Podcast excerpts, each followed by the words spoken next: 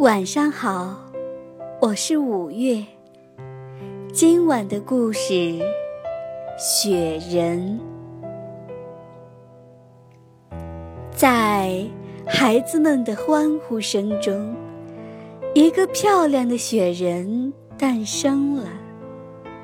雪人刚刚出生，什么也不懂。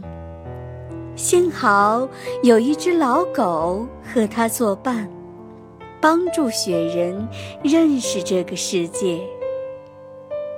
连下了几天雪，大地一片白茫茫的，美丽极了。有对情侣在雪人身边跳舞，老狗告诉雪人说，这对年轻人快要结婚了，他们会住在一间有火炉的房子里一起生活的。雪人从来没见过，也不懂什么是火炉。老狗告诉他，火炉是这个季节里最温暖的东西，不过你可别靠近它，因为你会被融化掉。说着说着，老狗往屋里走去，它觉得自己该靠在火炉边温暖一下。雪人好奇地朝窗户里瞧了瞧，他看见一个黄澄澄的炉子，屋里有小孩高兴地笑着。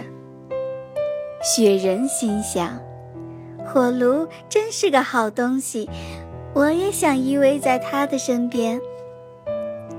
雪人开始思念屋里的火炉，他整天站在窗口看着火炉，一点儿也不考虑自己会被融化掉的事儿。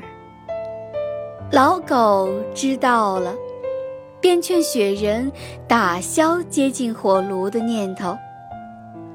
冬天过去，春天来临了，天气变得暖和了，雪人开始一点一点地融化掉。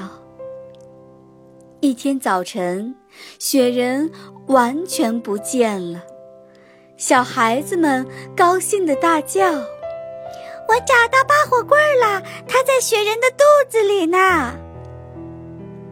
老狗终于明白了，雪人为何会爱上火炉，因为雪人体内有个拔火棍，它不停地拨动着他的心。现在雪人终于解脱了。2月过去，接着来的就是春天。亲爱的太阳出现了，因此没有人能记起那个雪人了。